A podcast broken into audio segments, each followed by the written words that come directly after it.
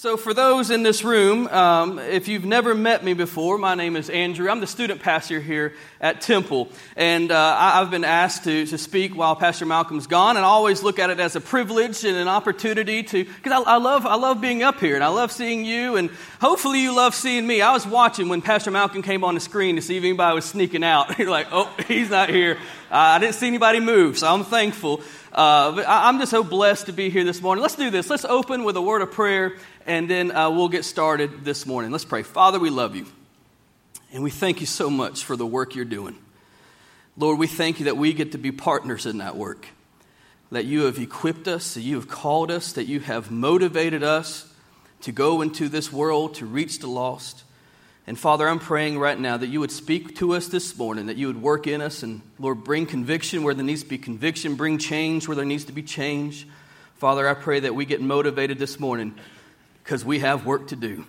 In Jesus' name, amen. Amen.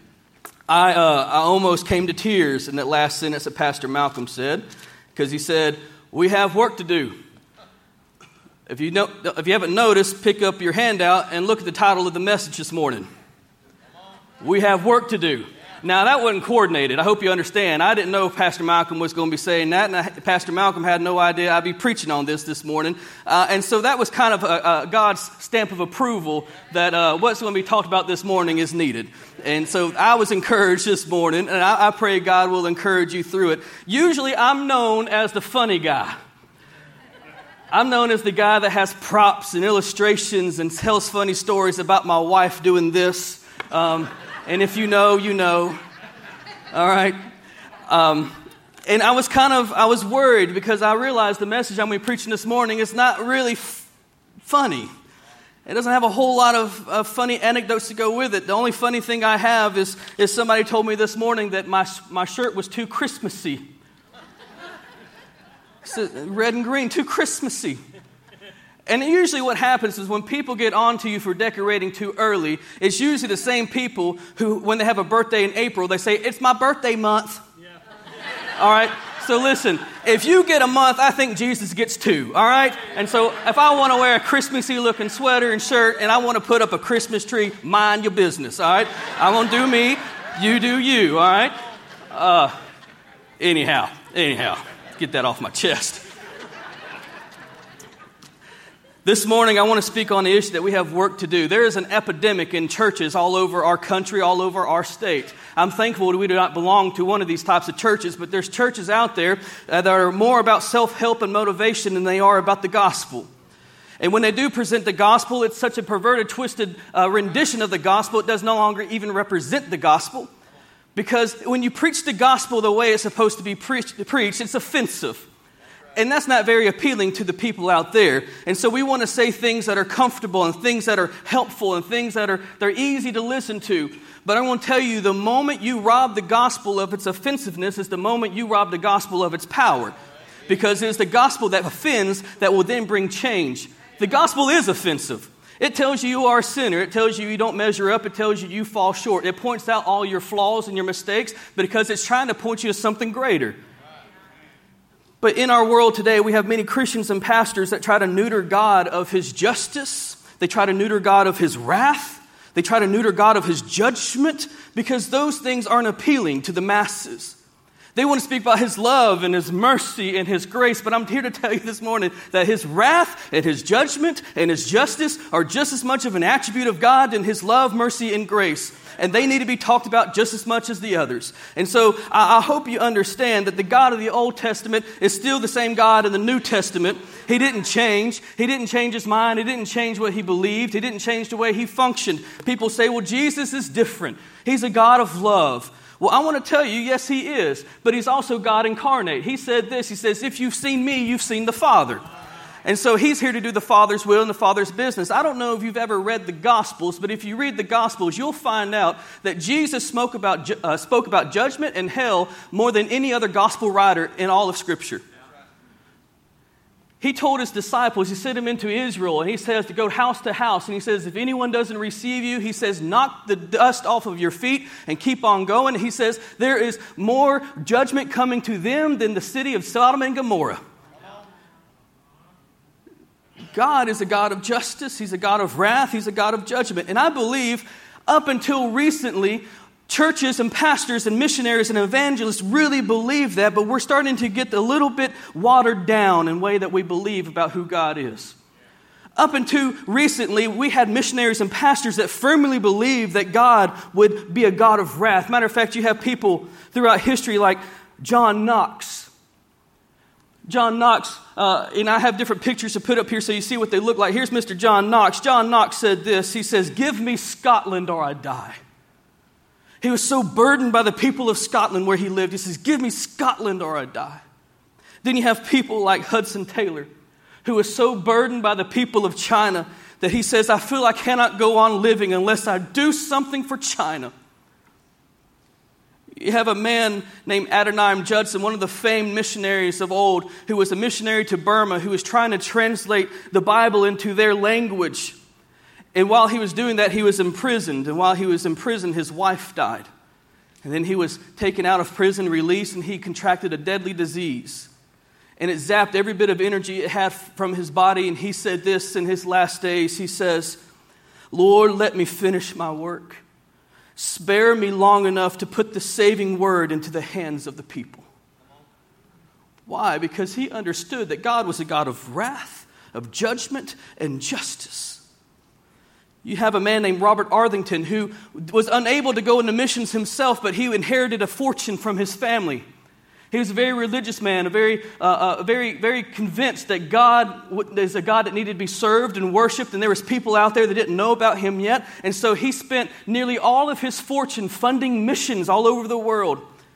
And he was quoted for saying this. He says, Gladly would I make the floor my bed, a box my chair, and another box my table, rather than that men should perish for want of knowledge of Christ.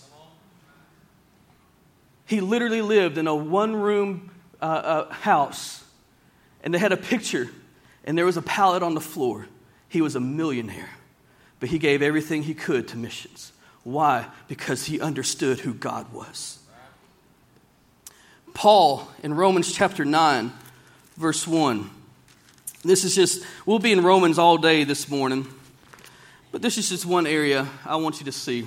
Because to me, I, remember reading this as a young man in seminary. And this is probably one of the most convicting of all pieces of scripture I have found because it realized it really exposed my heart compared to a true missionary's heart, a true person who is an evangelist for lost people. This is Paul speaking, and he says this in verse 1 of Romans chapter 9. He says, I say the truth in Christ, I lie not, my conscience also bearing me witness in the Holy Ghost. He's basically saying, I'm not exaggerating. This is really what I feel. This is my heart. Verse 2 says that I have a great heaviness and a continual sorrow in my heart. You know what he's saying? He says it's a burden I can't shake. It's something that keeps me awake at night. I, I, can't get it off my mind. It's always there. It's something I'm always thinking about. And verse 3 it says, For I could wish, this is where it, whew, for I could wish that I myself were accursed from Christ for my brethren, my kinsmen, according to the flesh. Do you know what he's saying in this word, in this verse? He's saying, if it was possible, for me to, to, to, to give the lost people, my, my Jewish brethren, the Israelites, if I could take my salvation and give it to them, I would. I would be separated from Christ so that they could know Christ. How many of you in this room right now would say you would forfeit your salvation for someone else? Right? I like what I got. but Paul's heart was for lost people. And he says, There's Jewish brethren, my community, my friends, my family who do not know Christ. And if I could transfer my salvation to them, I would do it. What am I trying to say? I'm trying to say that there was a time when people were convicted and convinced that there was a God of wrath and a God of judgment, and that there were men and women dying without knowledge of Christ, and they were going to do everything and anything they could to make sure that that was no longer a reality. They were motivated and they were movable. They were going into the communities and the highways and the byways. They were sacrificing their lives. They were losing everything to make sure people heard the gospel. But we live in a day and age today where if it's raining, it's too inconvenient to go to church. I don't stand up here. Let me, let me get it straight. I don't stand up here some super soul winner. I ain't got it together either. I have been failing miserably. All right, this is, this is Andrew to you. I try to be transparent. I don't want to present myself as something I'm not. I have been on a paid church staff for some 16 years of my life in some kind of capacity. I've been student pastors, I've been associate pastor, I've been just about everything in between. I've led worship, I've done missions, I've done it all. And I have yet to take the gospel seriously like I should. I haven't been living out the Great Commission like I should. I haven't been motivated by the reality the lost people are dying and going to hell. And it has burdened my heart. Because we still have work to do. We have work to do, church. I don't know if you really believe this, but I, I, I, truly believe if you believe there's a heaven, we have to believe that there is a hell. And people who are dying apart from the saving knowledge of Jesus Christ, that is their destination. Heaven is not the default. Everybody thinks they're going to heaven when they die. Heaven is not the default, hell is the default. Heaven is granted, or, or, uh, hell is granted, heaven is a choice. So, what are we going to do about it?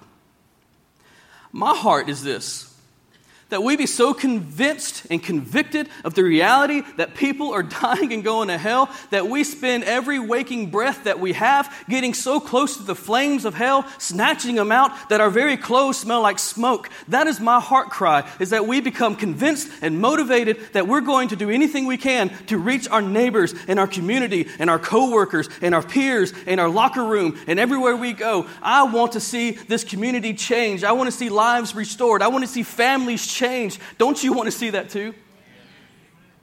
Good, because we got work to do. Would you turn in your Bibles to Romans chapter 1, verses 18 through 21? Romans chapter 1, verses 18 through 21. If you're taking notes, I'm going to I'm going to try to make it as simple as possible. It's going to be kind of heavy. The first four points, I ain't going to lie, it's going to be kind of heavy. Some of y'all might get a little uncomfortable. That's okay. I'm the student pastor. You don't have to hear me every week. It's good. but the very first four points is going to help set up the last two points. And so in Romans chapter 1, verses 18 through 20, it says this For the wrath of God, there it is. For the wrath of God is revealed from heaven against all ungodliness and unrighteousness of men who hold the truth and unrighteousness. Because that which may be known of God is manifest in them. How is it manifest in them? In Ecclesiastes chapter 3, verse 11, it tells us that God has put eternity inside of all men. That men have some sort of knowledge of there's a God that exists. He put his fingerprints on the human conscience. How, does people, how do people have morality if no one's ever told them what is right and wrong? How do they understand right and wrong if no one's ever told them? Because God put his fingerprint on every, every person who's ever been made. Inside of every man, there is information that God exists. It says, For God has showed it unto them. Verse 20, For the invisible things of him from the creation of the world are what?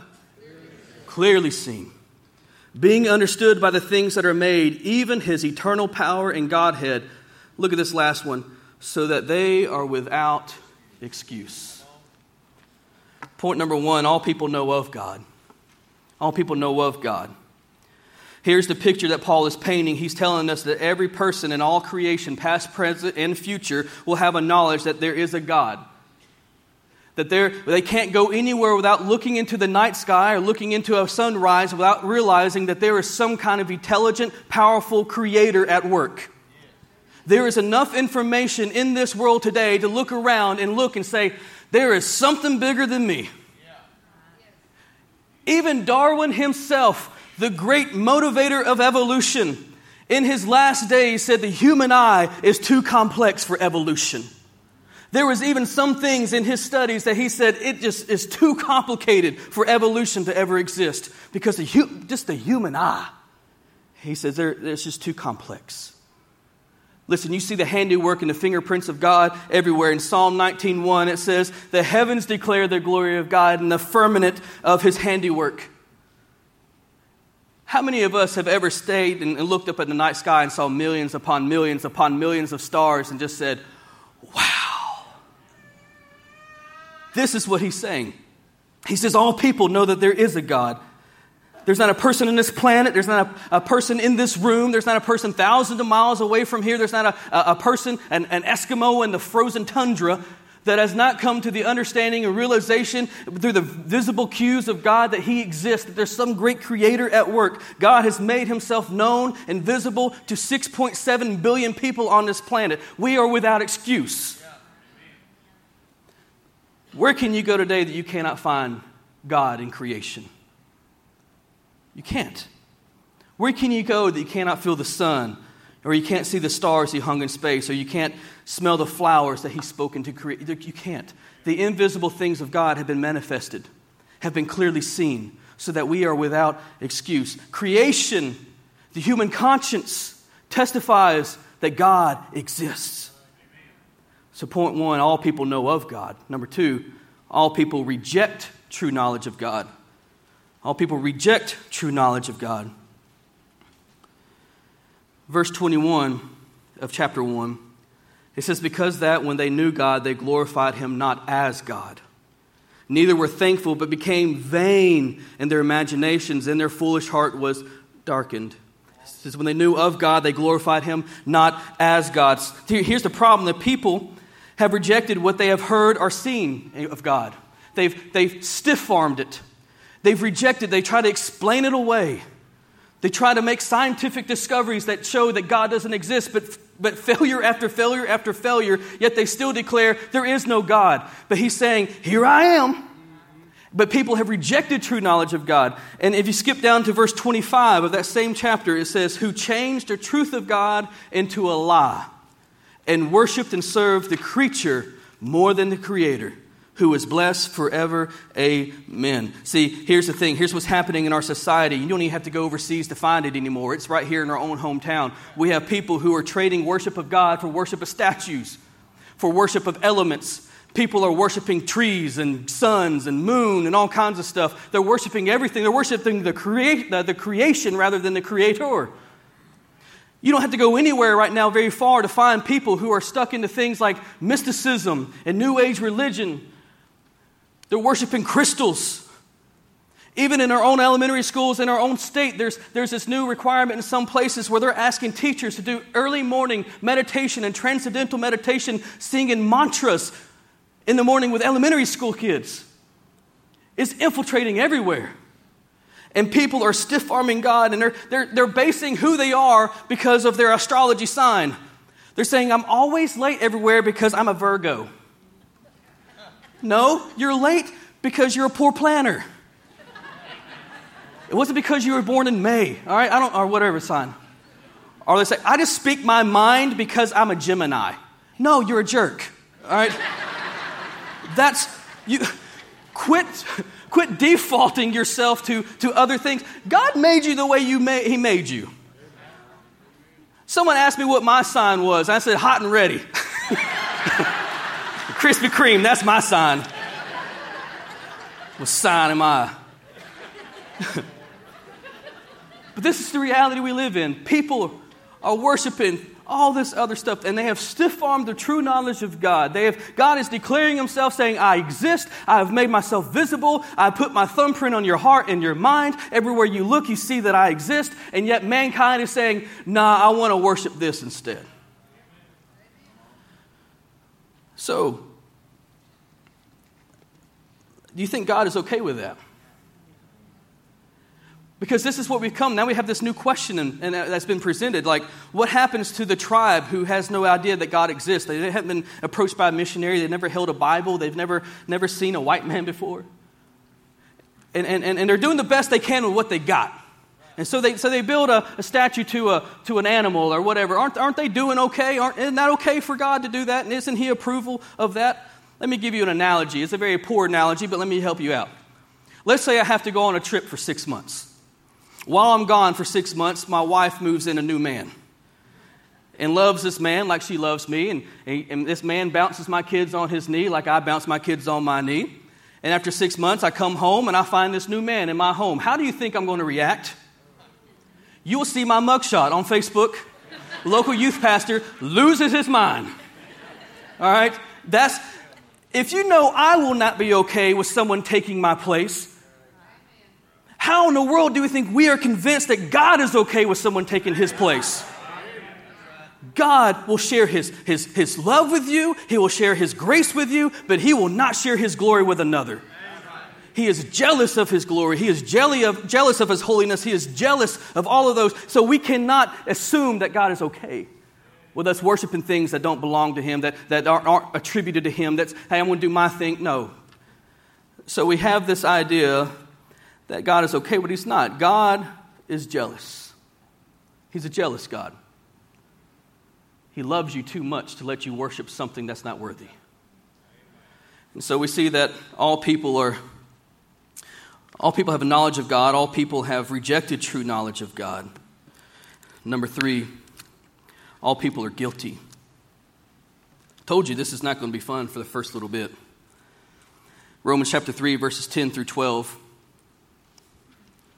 It says as it is written, if y'all have a pen or a pencil and you like to write in your Bible or take notes or anything like that, this is a good place to do this. I want you to underline a circle every time it uses the word none, it uses the word all, it uses the word uh, uh, uh, total. It, I, uh, every time it speaks of, of, of how many people are included, I want you to mark that down, circle it, underline it as we read through this. All right? Romans chapter 3, verses 10 through 12 says, As it is written, there is none righteous, no, not one.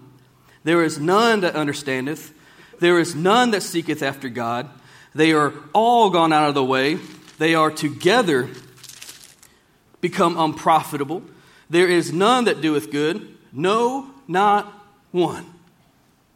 How many people is that? all people. How many of us are good? None of us. We are all guilty. My water is leaking like a sieve up here. Pastor Malcolm's going to get mad. Um, all right. We have all messed up. Let me put it this way I'm a very simple minded man. If you haven't figured it out, I'm not a very smart man. You don't have to amen that. all right, so we're good with that. But I'm very simple minded. I like to process things simply. And so this is, this is one of the easiest ways I know to, to process this. Okay, y'all ready? You have a mommy cat, you have a daddy cat. They love each other very much. And one day they have baby this is not a trick question. Some people are like, I don't know. What do they have? Cats. They have baby kittens, okay? They have, all right. Mommy cat, daddy cat, they have baby. Okay, good. You have a mommy dog, you have a daddy dog. They love each other very much. One day they have baby. There you go. You have a mommy sinner, you have a daddy sinner. They love each other very much. They have baby. That's who we are. It's generational. You were born into sin. You in this room, everybody, myself included, are born into a sin nature. And Paul is emphatically clear here. He says, No one is good, no one is righteous, no one seeks after God, no one is good enough. There are no innocent people. Let me, let me ask you, because here's another question. We're, we're talking about how people need to hear the gospel. So, what do we do with the innocent man in Africa? Remember the person who's never heard the gospel, the person who's never heard about Jesus, the person who's never seen a missionary. What do we do with the innocent man in Africa? Well, here's their answer to that there's no such thing as an innocent man in Africa. We have all sinned, there is none righteous. And this is uncomfortable for us to hear. It's uncomfortable for us to realize. But Charles Spurgeon said this. He says, uh, he was asked this question. He says, Will the sinners who have never heard really be saved? And Spurgeon replied, He says, The real question is whether or not those who have the gospel and are not taking it to them are really saved at all. We've all sinned. And it's because of the mercy and grace of God that we aren't continually in that state. And so now, for the rest of our life, we're just one beggar showing another beggar where to find bread. That is who we are. We go out sharing what we have. You have the cure to the cancer of the soul. And now it is our responsibility to get it out to people who ain't got it. And you don't have to go far to find them either, do you? You can go to Marathon Station right now. I guarantee you'll find a couple. You can have Thanksgiving with your family here in a few weeks. I guarantee you might find one or two there. Shouldn't we start at home? So, all people are guilty. Number four, all people are condemned for rejecting God. All people are condemned for rejecting God. Romans chapter 3. Still in chapter 3, verses 19 through 20. He says, Now we know that what things soever the law saith, it saith to them who are under the law, that every mouth may be stopped, and all the world may become guilty before God. Therefore, by the deeds of the law, there shall no flesh be justified in his sight, for by the law is the knowledge of sin. You know what Paul is saying here? He's saying, You ain't got an argument.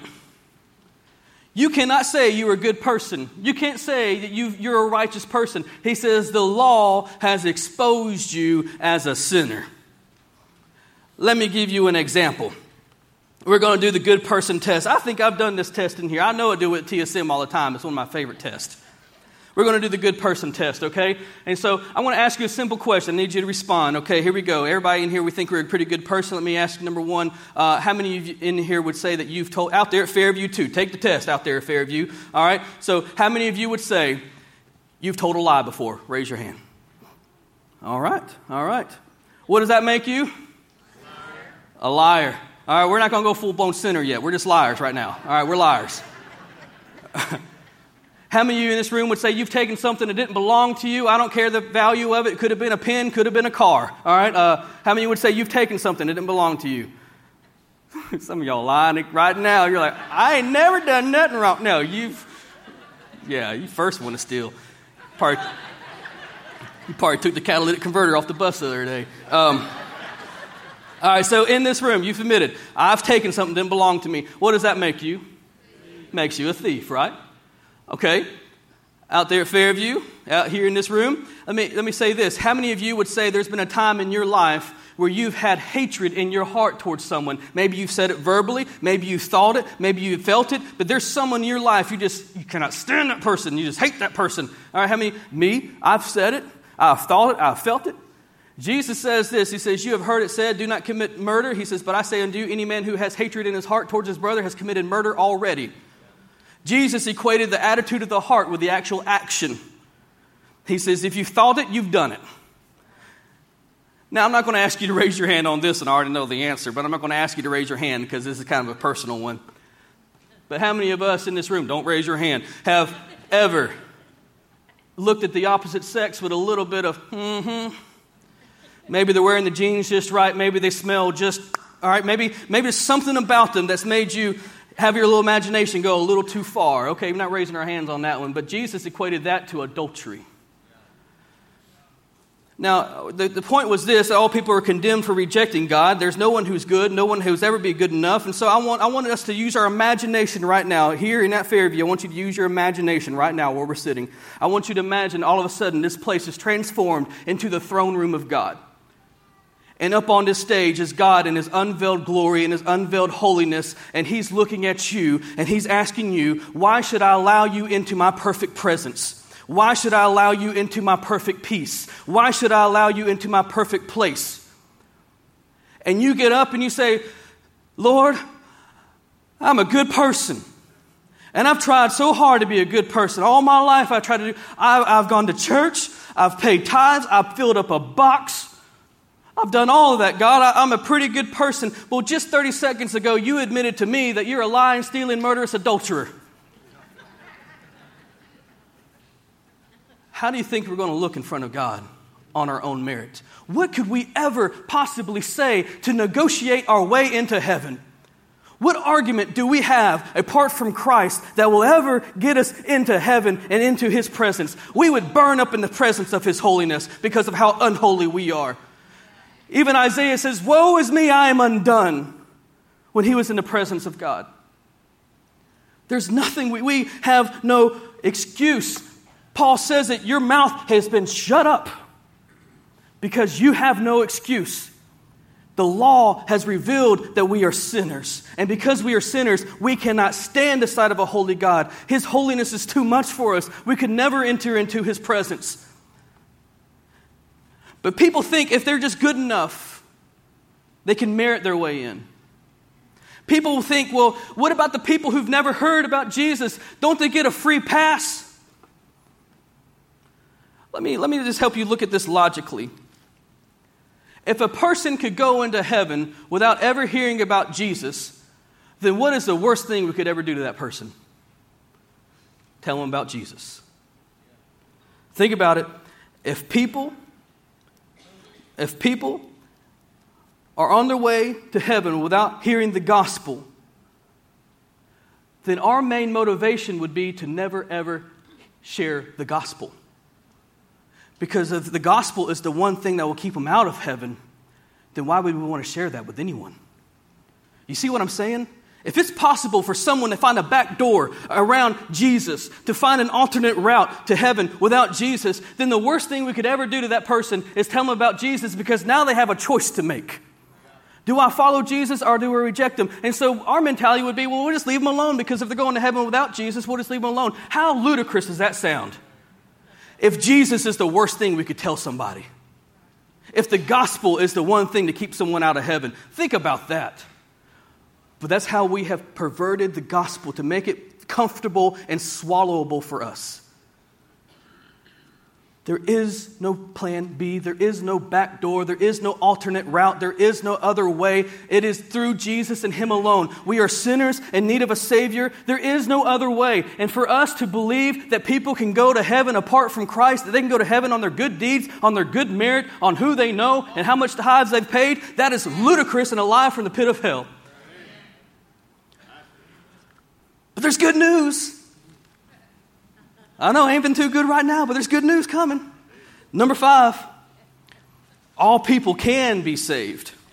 Amen. All people can be saved. Verse 21 of chapter 3. He says, But now the righteousness of God without the law is manifested, being witnessed by the law and the prophets.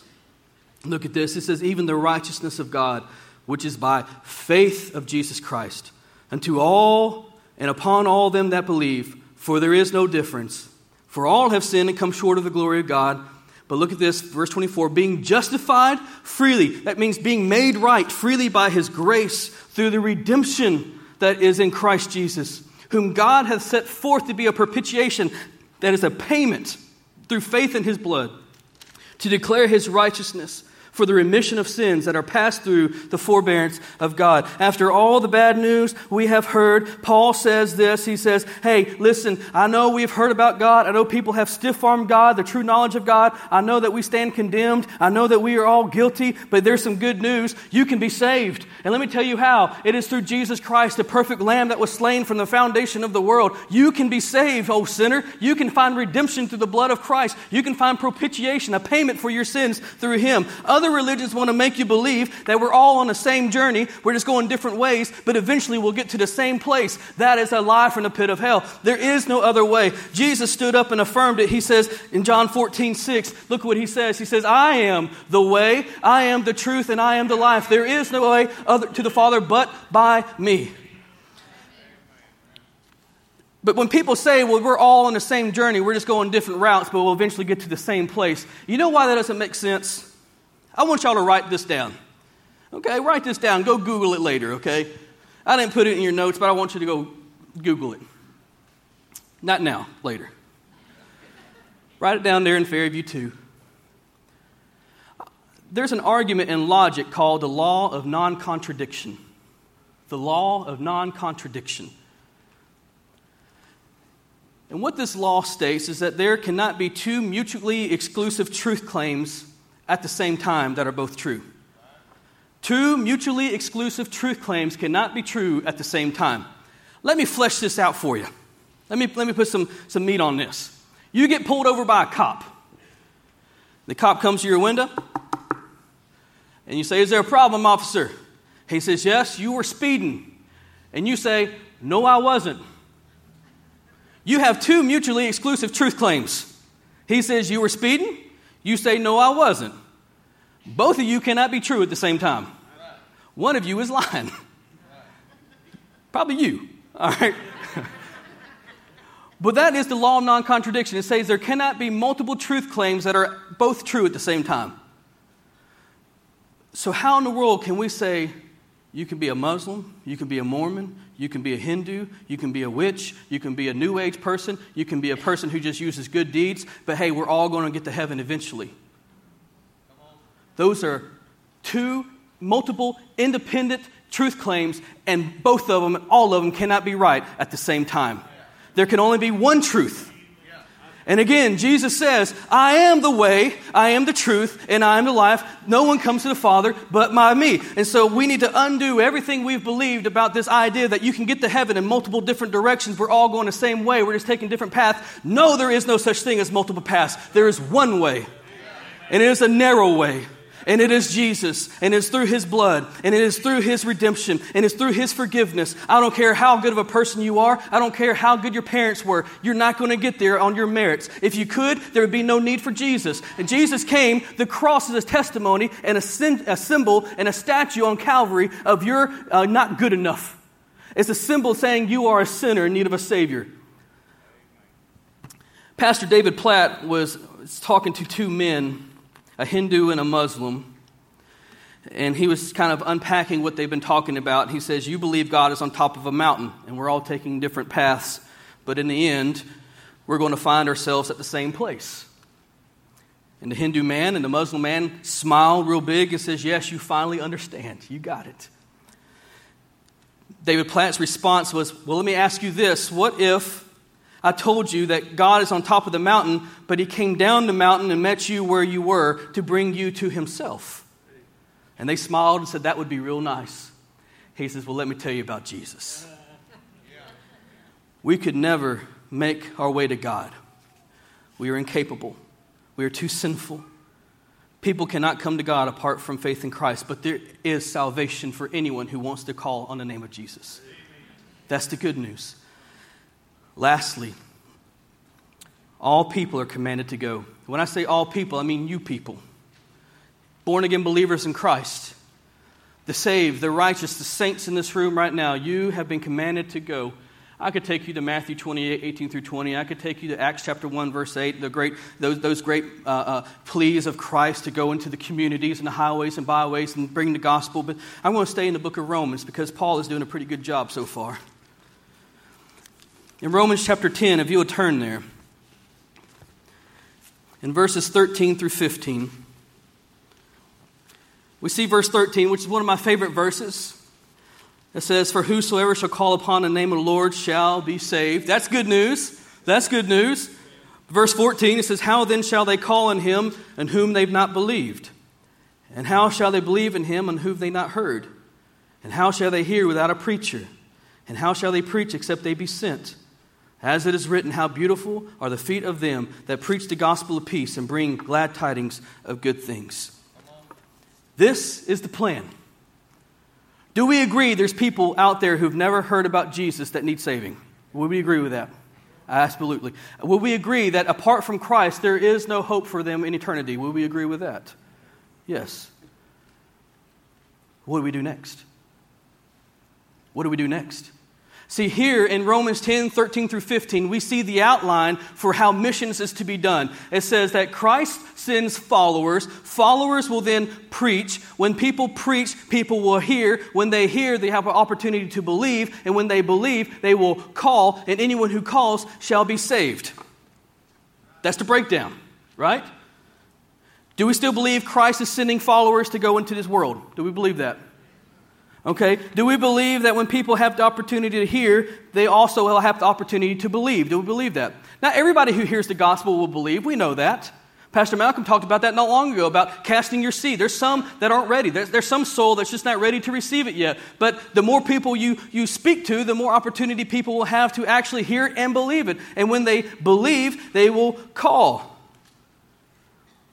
And when they call, Romans 10:13 says, "For whosoever call upon the name of the Lord shall be saved." This is the mission plan of God, but there's a flaw. There's a flaw. Actually, I have a breakdown. I think no, I didn't get it to you. That's okay. Use your mind's eye. Christ sends followers. Followers preach. When people preach, people hear. When they hear, they believe. When they believe, they call we agree that Christ is sending followers to preach. The breakdown is this Are the ones he's sending, are they actually preaching? Right. You in this room are the ones he is sending. You are the preachers. We get it kind of twisted and we think the preacher is someone who's on staff and is paid to do what they do. No, you are an ambassador of Christ. You are the one carrying the gospel everywhere you go. There's places you will go to I will never go to. There's a, there's a guy, I don't even think he's in here right now. Uh, I'm going to talk about him anyways. Uh, oh, Zach Tucker. Is Zach Tucker in here? I see the Tuckers over there, but he's not here. Zach Tucker is in my DMD group, and, and he's a goober. I love him to death, but he's a goober and, and he does he comes in contact with people i will never ever in my life come in contact he trades chickens. I don't even know how you do that. I used to trade baseball cards. I don't know how you trade a chicken.